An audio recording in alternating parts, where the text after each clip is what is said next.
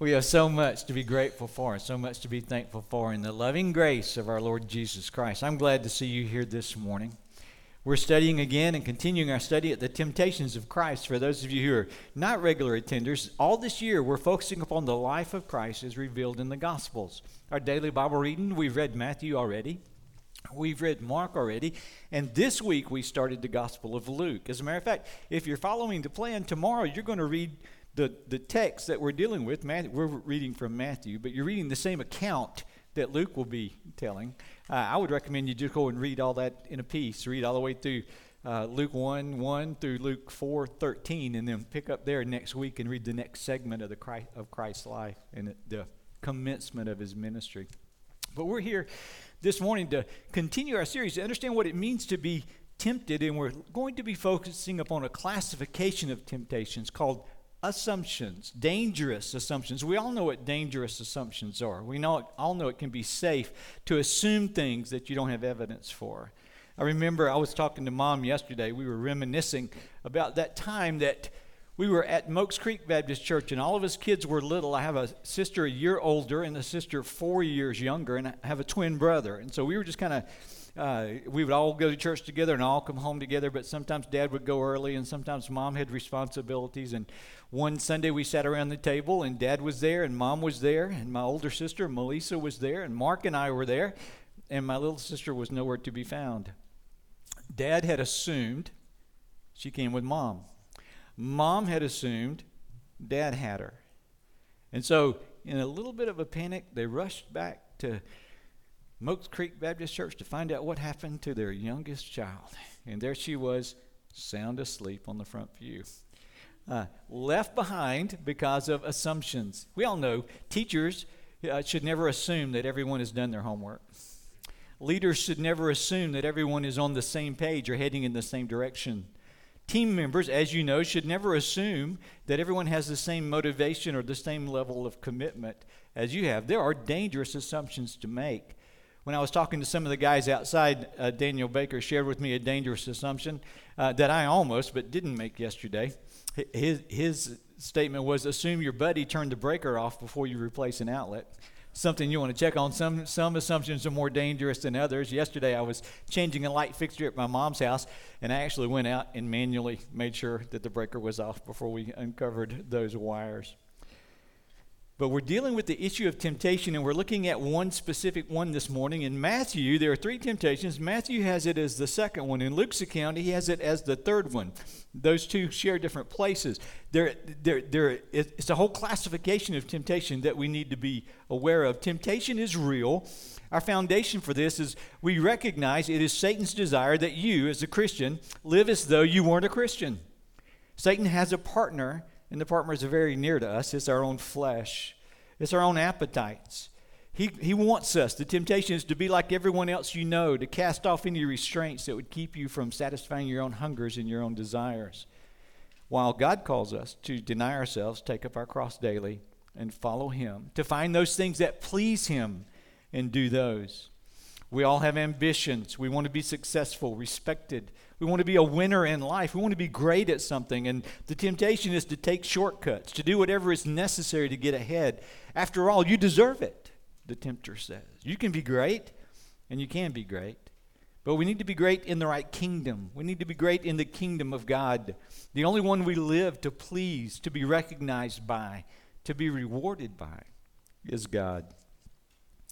Uh, this song, someone mentioned this in home group uh, Wednesday night the song lyrics that, that, are so meaningful in the area of the temptation to ambition is give me one pure and holy passion. Give me one magnificent obsession. Give me one glorious ambition for my life to know and follow hard after you. Now we, we, we recognize jesus did not yield to temptation. Adam did. Jesus did not. He remained sinless. As a matter of fact the song we sang this morning all sufficient merit. I haven't earned it Christ did. God made him who knew no sin to become sin that we might become the righteousness of God in him. His righteousness applied in our account. He lived without sin, he did not yield. And, and by his power, this is the same Christ that lives within us. We can live holy lives. And, and I just want you to get on the same page with me there. Do you believe you can be a holy person? Do you really? Because I hear so often and so much, well, you know, I'm just doing the best I can. Or, well, it's just the way I am. Or, well, nobody's perfect. And I want us to understand that we should have a holy ambition. And the holy ambition is not our own merit, it's not our own righteousness, but is to be so in love with Christ and to be so filled with His Holy Spirit and so dependent upon Him. I depend on you for everything in my life. I depend upon you that our lives become reflection of His holiness and His glory. Too often, we, we just, we're just mediocre. And God desires us to be ambitious in His kingdom. Today we're talking about these sins of assumption. Now, I had to do some grammatical work. What's the difference between assume and presume? Is there a difference? I looked it up.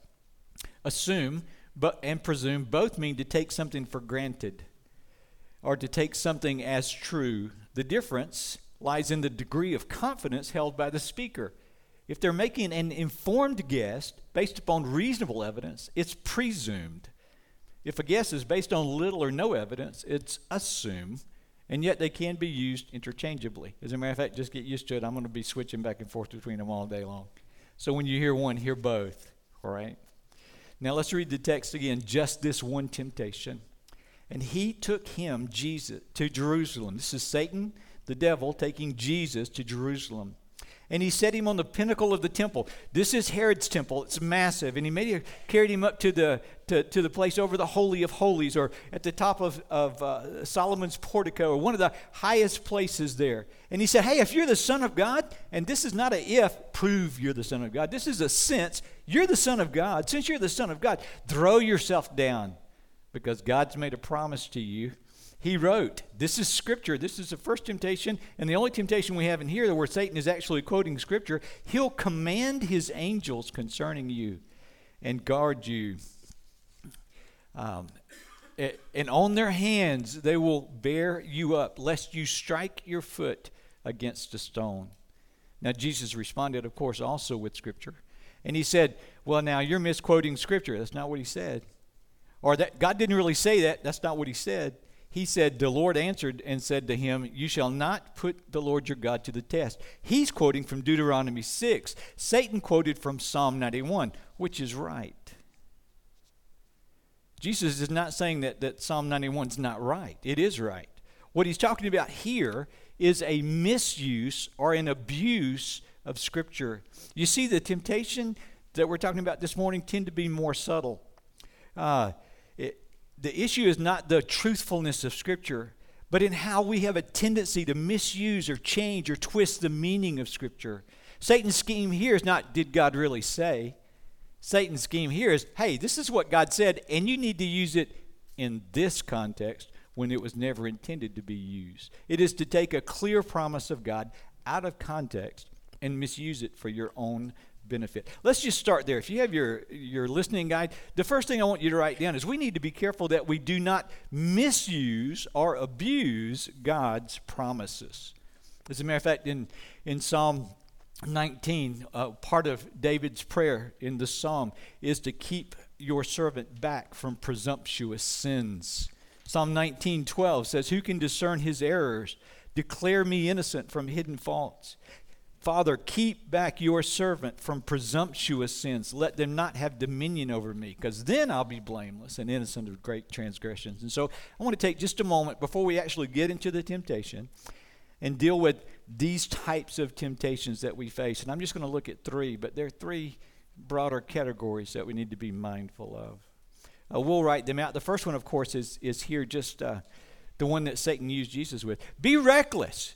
Jump, jump off the the, the pinnacle of the temple. Just jump, and God will protect you. It's His promise. What is the promise? Is the promise of God's protection? We have it in the Old Testament, we have it in the New Testament. Does, question, does God promise to protect His people? Unfailingly so. We see it in Psalm 91. Even Jesus in the, in the Sermon on the Mount, Matthew chapter 6, when he says, Look at the birds of the air. They neither sow nor reap nor gather into barns, and yet your heavenly Father feeds them. Are you not of more value than they? He's saying, Listen, don't worry about this and don't worry about that. You have your heavenly Father who's going to be protecting you. And many of us have the experience of God's protection. Suzanne and I can give you many examples through the years of how God has kept us safe from harm, how God has put a hedge of protection around us. Uh, but now here's the question Does that mean that it's not necessary for you to realize that you live in a dangerous world, that you need to, that, and that you need to exercise wisdom in protecting your family and in protecting yourself? It does not. I have known some people who have made some really, really foolish decisions, saying, I don't have to worry about that. God's just going to take care of it. God is just going to protect me. I can be reckless. I can be foolish. I can be capricious. I can stick my neck out in this area because God's just going to take care of it. And yet, we need to recognize that God has commissioned us. There's so much in the Old Testament about being wise, about being circumspect. And in the New Testament as well, that we do not presume upon the protection of God. We walk in wisdom in, in abiding with Him in order to experience His protection. As a matter of fact, let me just give you an example of this. Turn with me to Luke chapter 22. Those of you have scriptures. Turn with me to Luke chapter 22. You remember early in Jesus' ministry, he sent his disciples out. And he refers to this toward the end of his life. And he says to them, When I sent you out with no money bag, no wallet, no credit cards, or no knapsack, no, nothing to keep your stuff in, or sandals, did you lack anything? And they said, Nothing. So he had made a point early in their ministry I am going to take care of your needs. I am going to provide for you, and I'm going to protect you. But then he said to them, this is verse 36, but now, again, I'm going, the Holy Spirit is coming, you live in a dangerous world. Now let the one who has a money bag take it and likewise a knapsack, your suitcase. And let the one who has no sword sell his cloak and buy a sword. For I tell you that this scripture must be fulfilled, and he was numbered against the transgressions. I'm going to the cross. For what was written about me has its fulfillment. And they said, Look, Lord, here are two swords. And he said, It's enough. What is the Lord Jesus telling his people here? Don't presume on protection, exercise wisdom. Now, this is not a sermon on guns. You guys recognize that, all right? Uh, sell your cloak, buy a sword. But he is saying, listen, it's going to be better for you to be cold at night than to be unprepared to live in the dangerous world that you live in. There's wisdom that's important for you to know here. And it's connected with the promise. Sure, be wise. Two swords is enough. You don't need a battalion, you don't need an army. You need to be prepared. You can trust in God's protection but you exercise wisdom. You don't presume upon the protection of God. Let's just move ahead to another very common presumption. And this is more common, I believe, certainly has been in my experience. Does God promise to provide for our needs? Over and over again. Over and over again. Philippians chapter 4, verse 19 My God will supply every need of yours according to his riches and glory in Christ Jesus. And then we need to be generous to help provide for people's needs who don't have things. Proverbs 19, 17. Whoever is generous to the poor lends to the Lord, and he will repay him for his deed. In Proverbs 22, 9. The generous will themselves be blessed, for they share their food with the poor. But the idea of assuming upon the provision of God as a license to be lazy, as a license to not work, as a license to be irresponsible, is a sin of presumption against God. And I, will just be honest with you, pastors are some of the most likely that I know of to presume upon the provision of God. I've known so many who made no provision for their retirement, who made no provision for their families. And they would quote things like, I've never seen the righteous forsaken or their seed begging for bread. Or, my God does supply all my needs. Or, every, where the Lord guides, the Lord provides. And I want you to understand that the, the promise is true. Suzanne and I, many times, again, can tell you of experiences where we've had where we, we just prayed for God's provision and God miraculously provided for us. But it is not that we were being lazy or being slack. It is not that we said, Oh, I don't have to work, or I don't have to do, I don't have to take care of my family, I don't have to do these things because God's just going to take care of it. Here's a corrective that Paul gave to the church in Thessalonica. In 2 Thessalonians chapter 3, and I want you to listen to this. He says, We command you, brothers, in the name of the Lord Jesus Christ, that you keep away from any brother who is walking in idleness. Now, how does one walk in idleness. Walking doesn't sound idle to me.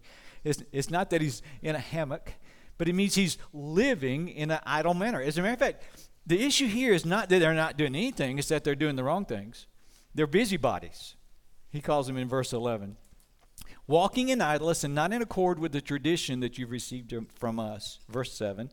You yourselves know how you ought to imitate us because we were not idle, we weren't lazy, we weren't slackers when we were with you, nor did we eat anyone's bread without paying for it, but with toil and labor we worked night and day that we might not be a burden to any of you. We were your missionaries, we were your pastors, we were your elders, we were your leaders, we were teaching. We could have asked that you feed us, that you put us up, that you take care of our needs. We intentionally did not as an example to you, Paul says. Even when we were with you, we would give you this command. And here's the command if anyone is not willing to work, let him not eat. Now, you understand there's a difference between can't and won't, right? Are you mad yet? Everybody's really quiet. You understand there's a difference between can't and won't. And if someone's just being slack or just being lazy, Paul says, the whole Bible is about generosity God's generosity to us and our need to take care of one another. But you are doing harm to a person when you enable their sin of presumption and laziness. And you can't. Here's what he says If anyone is not willing to work, here's a new command don't feed him. For we hear that some among you walk in idleness, not busy at work, which would be productive, but busybodies. Now, such persons we command and encourage in the Lord Jesus to do their work quietly and to learn and to earn their own living. Listen, a sin of a presumptive sin, if you will, is a sin where we say, I can be reckless because God's going to take care of me. It can also be a sin where we say, I'm going to be lazy and let God provide for our needs. But there's a more egregious sin of presumption. This is one that we are we need to be very careful of. As a matter of fact, all others pale in comparison. By the way, every promise has a presumption associated with it. Are you aware of that? Does that make sense? You can misuse many of the promises of God. So you should have your own list. There should be more than three. These are more broad categories. But this one is the one that tops them all. Does God promise to forgive you? You remember when Jesus was in the upper room with his disciples? This is the cup, the blood of the covenant, symbolically. What is the covenant? The promise of God, the promise to forgive. And how many of you have heard and memorized and said and, and claimed if we are if we confess our sins that God is faithful and just to forgive us our sins and to cleanse us from all unrighteousness. Isn't that a great promise? I mean, there ought to be some hallelujahs there. We've been washed, we've been cleansed, we've been forgiven. Can I tell you about a sin of presumptuousness that the Bible often calls licentiousness? Because I've been forgiven, because I'm a recipient of grace, it's like I got a license. I can sin now. As a matter of fact, Paul confronted this at the church at Rome, a church he had not been to when writing them. He says, Grace is great. Where there's sin, there's greater grace. So should we sin more so that there can be greater grace? And the answer is no. God forbid. Absolutely not. Why? Because why did Christ go to the cross in the first place? To pay the penalty for sin. It's important that we grasp this and that we get it. And here's a text that will keep you awake at night if you are presumptuous on this uh, on God's forgiveness. And, uh, it's Hebrews, Hebrews chapter 10. Let's read it. Listen to these hard words. If we go on sinning deliberately, this is verse 26. So if we go on willfully, knowledgeably, intentionally, knowing that what we're about to participate in is sin, if we go on deliberately sinning, after receiving the knowledge of the truth, we know the cross and what happened on the cross. Well, there's no longer a sacrifice for sins. That sacrifice does not apply to that sin. But, but instead, there's a fearful expectation of judgment and a fury of fire that will consume the adversaries. Anyone who has set aside the law of Moses, uh, looking back to the Old Testament, dies without mercy on the evidence of two or three witnesses. How much worse punishment do you think will be deserved by the one who has trampled underfoot the blood of Christ. Is this graphic enough language for you? It is though Jesus' broken body and trail of blood, you walk out and you just ignore and you trample on the top of it by willful, deliberately sinful sinfulness, presuming, oh, it'll be all right. God will forgive me. There's a quote, I found a quote. Catherine the Great, I know we all know who this 18th century ruler of Russia was, but she was very autocratic and uh, she was very uh, abusive of her power. And when she was confronted on it, she said, Hey, listen, I'm an autocrat, that's my job. The good Lord will forgive me, that's his job. Do you see the presumption that's there? And while we may not be that egregious in what we say, how often do we presume upon the grace and the forgiveness of God? So, three temptations that we'll face are categories. Don't be reckless thinking God will protect. Be wise, but be obedient. Don't be lazy thinking God will provide. Uh, be about the work that God has for you. And don't be sinful thinking God will forgive. And how did Satan, what, what about the temptation that Satan gave to Jesus here? He took him to the pinnacle of the temple in Jerusalem and said, Jump. Because here's a promise God's going to give his angels charge concerning you. You won't even dash your foot against a stone. This is the promise. And what he's doing is he's not, he is twisting the application and the meaning of the scripture for Jesus in order that he might use it for his own benefit. And we have a tendency many times to twist the scriptures, to make them say something that they never said. As a matter of fact, that's the second point on your outline. Go ahead and write that down. Don't twist the scriptures. Another way to say that, 2 Timothy 2.15, study to show yourself approved unto God, a workman who does not need to be ashamed, rightly handling the word of truth. There is a hermeneutical principle that we learn in school, uh, very important, and that is that the Bible does not say today what it did not say then. Make sure you understand what Scripture says and what Scripture means and how it's applied. We see the temptation Satan's already given. Now, You're hungry, here's a stone, turn it to bread. Satisfy your appetites. Outside of God's will, of your own initiative, at my prompting, do this. We see the second that we looked at last week the shortcut to the kingdom. You're destined to rule if you bow to me, then this earth will become your kingdom and you won't have to go to the cross. Taking a shortcut.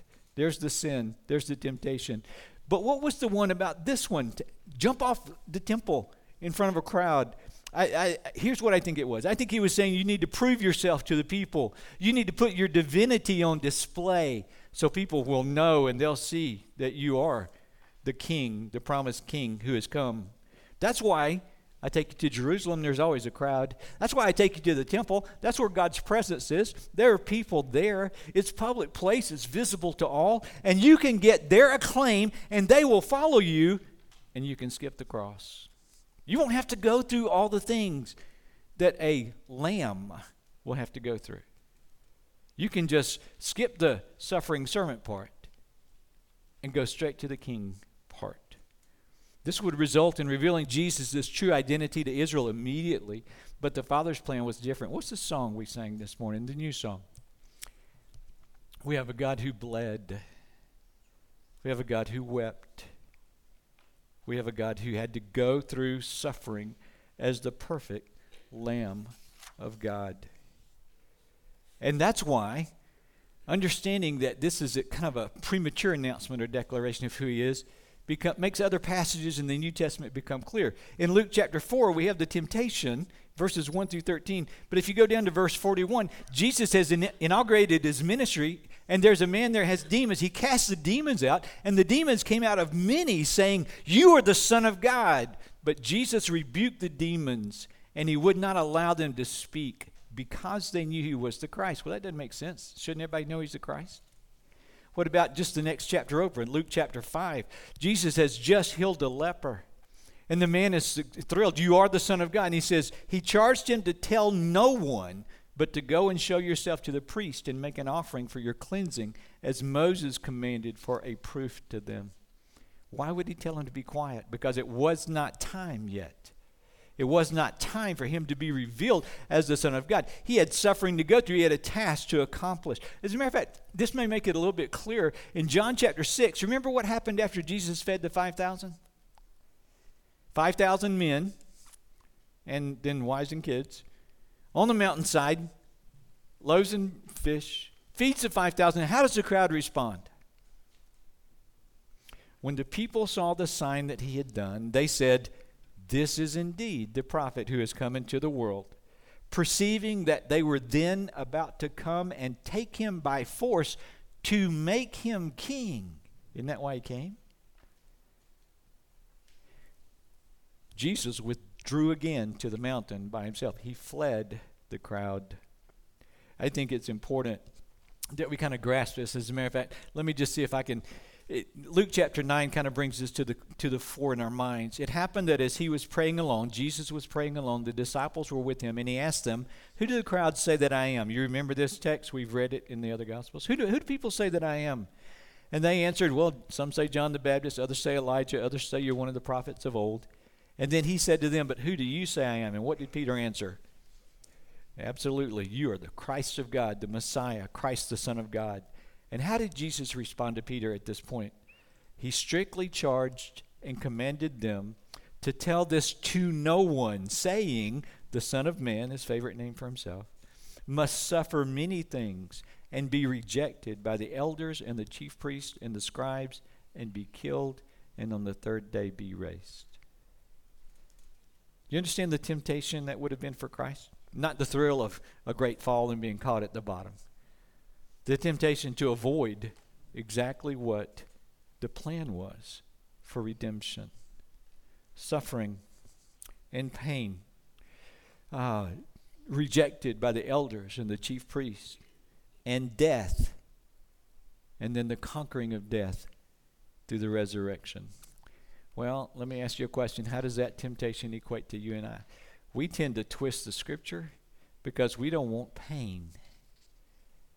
We don't want to take up our cross and follow after Christ. As a matter of fact, when you read the Luke 9 passage, if you just go down right after this, he says that how do you, how do you become a disciple? Right immediately following this, if anyone would come, come after me, let him deny himself and take up his cross daily and follow me. And we just don't like self denial too much. And we sure don't like discomfort. Why would we be tempted to script the, to twist or to change or to misinterpret or to abuse Scripture? It's because I don't want to deny myself something or I don't want to take up my cross. Just let me find a verse that lets me off the hook. You ever done that? You ever done that? Let me find a verse that just lets me off the hook. How did Jesus respond? He responded with Scripture rightly applied he goes back to Deuteronomy chapter 6, where Moses is preparing the children of Israel to go into the promised land. And he has a, a, a statement here. He says, Don't test the Lord your God. You shall not put the Lord your God to the test as you tested him at Massah. And let me see if I can just draw the picture. This is found in Exodus chapter 7, 1 through 17. The children of Israel in the wilderness, God's promised to provide. He's given them a pillar of cloud and a pillar of fire. He's providing manna. And they come to a place and they're thirsty. Actually, chapter 17 is before Sinai. They're on the way, and they're thirsty. And the question is all right, God, we're thirsty. If you're really God, we want you to give us some water. We need water. We need water now. And the test was are we going to trust God? And so they put God to the test and say, Are you a God that's worthy of us? Are you going to do what we want to meet our needs?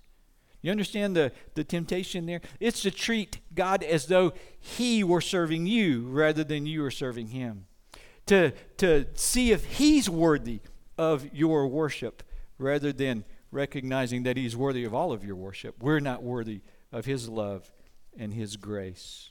The essence of this temptation of Jesus to test God is in the same way that Israel tested God at Massah. Satan tempted Jesus to treat God as a genie in a bottle, to demand that God do his bidding rather than to submit to God's bidding. God had provided or promised to provide for Israel, but they demanded that he provide for them on their time schedule rather than simply trusting him. All right. Are we pretty clear on sense of presumption? Do you know what I'm talking about?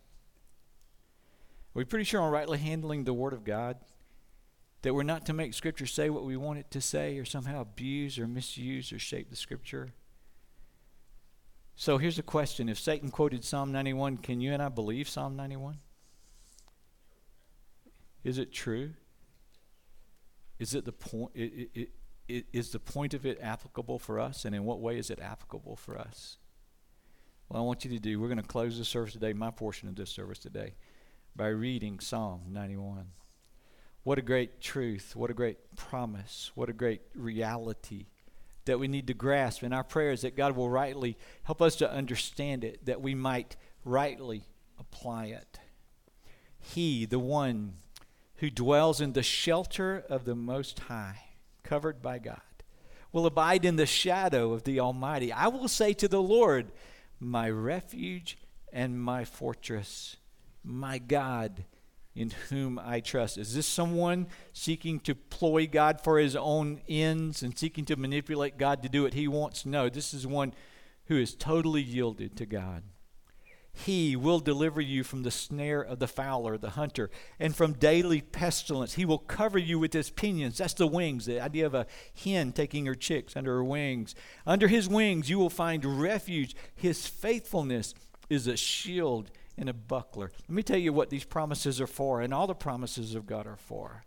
The promises of protection, the promises of provision, the promises of forgiveness, the promise of His presence. All the promises of protection are in order that we might live fearlessly. God is exercising His sovereign oversight. They're not given to us in order that we might abuse them for our own benefit, but to trust in them as a means that we can be obedient and however and wherever and whenever He leads, and we can be at peace knowing that we have a refuge that we have a, a, deliverer, that we have protection. We might be in a dangerous place and things go haywire. God is our refuge. He's there and He's trust Him. We might say, Listen, I'm working, I'm doing the best I can. I'm being, following the principles of, of, of good stewardship and saving and investing. And yet the world turns upside down. You can always trust in God's provision. Promises were not given for us to foolishly put God to the test, but give us peace as we're walking with God.